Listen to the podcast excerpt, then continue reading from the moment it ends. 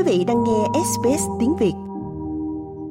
Jess Ragusa là một trong số khoảng 3.500 người Úc sống chung với bệnh sơ nang. Tôi được chẩn đoán khi mới sinh thông qua xét nghiệm trích ở gót chân. Đó là nơi họ rõ ràng sẽ xác định xem bạn có mắc bệnh sơ nang hay không. Theo những gì chúng tôi biết trong gia đình tôi, tôi là người đầu tiên được chẩn đoán bệnh này. Vì vậy rõ ràng là tôi đã mắc bệnh sơ nang, một gen từ mẹ và một gen từ bố. Cả hai rõ ràng là một bên nam và một bên nữ, và tôi đã sống với CF hay Cystic Fibrosis, tức bệnh sơ nang cả đời mình. Là nhân viên nhận cuộc gọi của dịch vụ khẩn cấp sống ở bờ biển trung tâm New South Wales, đã bất chấp những dự đoán cho rằng bà ấy sẽ không sống quá 6 tuổi. Năm nay 28 tuổi, Jess Ragusa biết rằng bà không muốn truyền bệnh cho con mình. Once I got engaged with my husband, I said, obviously this is quite important, but if you want to have kids, sau khi đính hôn với chồng, tôi đã nói rõ ràng vì điều này rất quan trọng. Nếu anh muốn có con, chúng ta cần bảo đảm rằng anh không bị sơ nang. Tôi đã quyết định từ lâu rằng nếu như tôi có, thì rõ ràng là con tôi sẽ có một trong những gen sơ nang của tôi. Thế nhưng nếu bạn đời của tôi cũng có, thì tôi sẽ không để con tôi được sinh ra một cách tự nhiên. Trong khi đó, James, người chồng hiện tại của Jess, đã thực hiện các xét nghiệm sàng lọc di truyền để tìm hiểu xem có mang đột biến gen sơ nang hay không.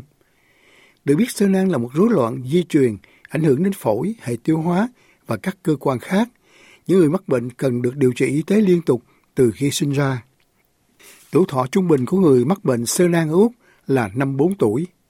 Cứ 25 người Úc thì có khoảng một người mang mầm bệnh sơ nang. Thế nhưng để sinh con bị chứng nói trên, cả cha và mẹ phải là người mang mầm bệnh. Nếu cả cha và mẹ đều là người mang đột biến gen sơ nang, khả năng sinh con mắc bệnh là một phần tư cho mỗi lần mang thai. Các xét nghiệm sàng lọc người mang mầm bệnh sinh sản liên quan đến mẫu máu hoặc nước bọt được khuyến nghị cho những người muốn thụ thai, đặc biệt là những người có tiền sử gia đình mắc bệnh sơ nang. Thế nhưng, nghiên cứu mới của Úc cho thấy rằng các xét nghiệm hiện tại được sử dụng để sàng lọc bệnh sơ nang đang thiếu khoảng 10% người mang mầm bệnh. Nhà khoa học nghiên cứu CSIRO là bà Leticia Ngơ, là đồng tác giả chính của cuộc nghiên cứu. So we were looking at the carrier rates for cystic fibrosis in a Queensland population. Um, Vì vậy, chúng tôi xem xét tỷ lệ người mang mầm bệnh sơ nang trong dân số Queensland. Rõ ràng xét nghiệm người mang mầm bệnh là một công cụ quan trọng để kế hoạch hóa gia đình. Chúng tôi nhận thấy việc sử dụng các khuyến nghị hiện tại các xét nghiệm khá nhạy cảm với việc phát hiện người mang mầm bệnh lên đến 90%. Nhưng thật không may, khoảng cách đó ảnh hưởng không tương xứng đến những người mang mầm bệnh gốc Đông Á. CSIRO hợp tác với Pathology Queensland và phòng thí nghiệm xét nghiệm gen của Úc Genepark. Họ đã kiểm tra dữ liệu từ cơ quan đăng ký bệnh sơ nang của Úc với gần 4.000 người bị bệnh trong hơn 50 năm. Các nhà nghiên cứu cũng sử dụng dữ liệu từ các xét nghiệm sàng lọc sơ sinh tiêu chuẩn, được gọi là xét nghiệm chích ngón chân, từ hơn 2.000 rưỡi trẻ sơ sinh Queensland. Bà Leticia Ngờ cho biết nghiên cứu đã tìm thấy hai em bé gốc Đông Á mang mầm bệnh CF không được chọn theo trình tự gen được khuyến nghị. CF is more prevalent in the European population, so it happens, I believe, in one in... CF hay Cystic Fibrosis tức xét nghiệm sơ năng phổ biến hơn ở dân số châu Âu. Vì vậy, tôi tin rằng cứ 2.000 ca sinh của những người gốc châu Âu thì có một ca sinh ra ở những người gốc Đông Á. Chúng ít phổ biến hơn một chút. Và xét đến Úc, lịch sử với những người nhập cư châu Âu. Điều này khá hữu ích khi mà kiểm tra độ nhạy của các thử nghiệm hoạt động. Thật không may là khoảng cách đang trở nên rõ ràng hơn một chút với sự thay đổi nhân khẩu học của người nhập cư, đặc biệt những người đến từ Nam Á và Đông Á. Đó có lẽ là tại sao độ nhạy của việc kiểm tra đó thực sự đã giảm bớt trong vòng 5 đến 10 năm qua. Trong đó, ông Glenn Bennett là giám đốc y tế của đối tác nghiên cứu GenePath. Ông cho rằng chế độ kiểm tra hiện tại là phân biệt đối xử. Thật buồn khi phải nói rằng các xét nghiệm sàng lọc di truyền hiện có tại Úc có tính cách phân biệt chủng tộc. Bạn biết đó, về căn bản, Chúng được điều chỉnh theo các biến thể di truyền, phổ biến nhất là người da trắng, Vì vậy, đó là lý do tại sao chúng tôi xuất bản các thông tin và thực hiện nghiên cứu này để đưa nó vào chương trình nghị sự hầu các nhà hoạch định chính sách có thể xem xét các thử nghiệm này, xem xét các công nghệ mới để có thể đưa ra chính sách về các thử nghiệm công bằng cho toàn bộ dân số Úc. Ông đang kêu gọi những người chịu trách nhiệm về các cuộc kiểm tra nên xem xét các khuyến nghị của họ. In particular, the HGSA, which Đặc biệt là Hiệp hội về hệ gen của người Úc và Đại học Bệnh học Hoàng gia Úc cần xem xét các xét nghiệm hiện có tại Úc và thực sự xem xét liệu chúng có phù hợp hay không cho một cộng đồng đa văn hóa trong thế kỷ 21.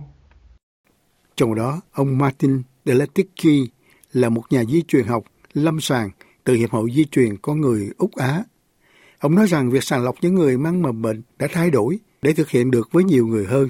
So carrier screening uh, is an evolving field vì vậy, xét nghiệm người mang mầm bệnh là một lĩnh vực đang phát triển và theo truyền thống, nó đã thử nghiệm những thay đổi gen rất chọn lọc mà ban đầu dựa trên sắc tộc rất nhiều. Thế nhưng ngày nay đang chuyển sang xét nghiệm toàn bộ gen và do đó sắc tộc ít còn là vấn đề. Ông cho biết xét nghiệm được thực hiện theo cách truyền thống bởi vì người Âu Châu có nhiều khả năng mang đột biến sơ nang nhiều hơn người châu Á. It's very important to say that there Điều rất quan trọng là phải nói rằng rủi ro ban đầu của họ là rất thấp.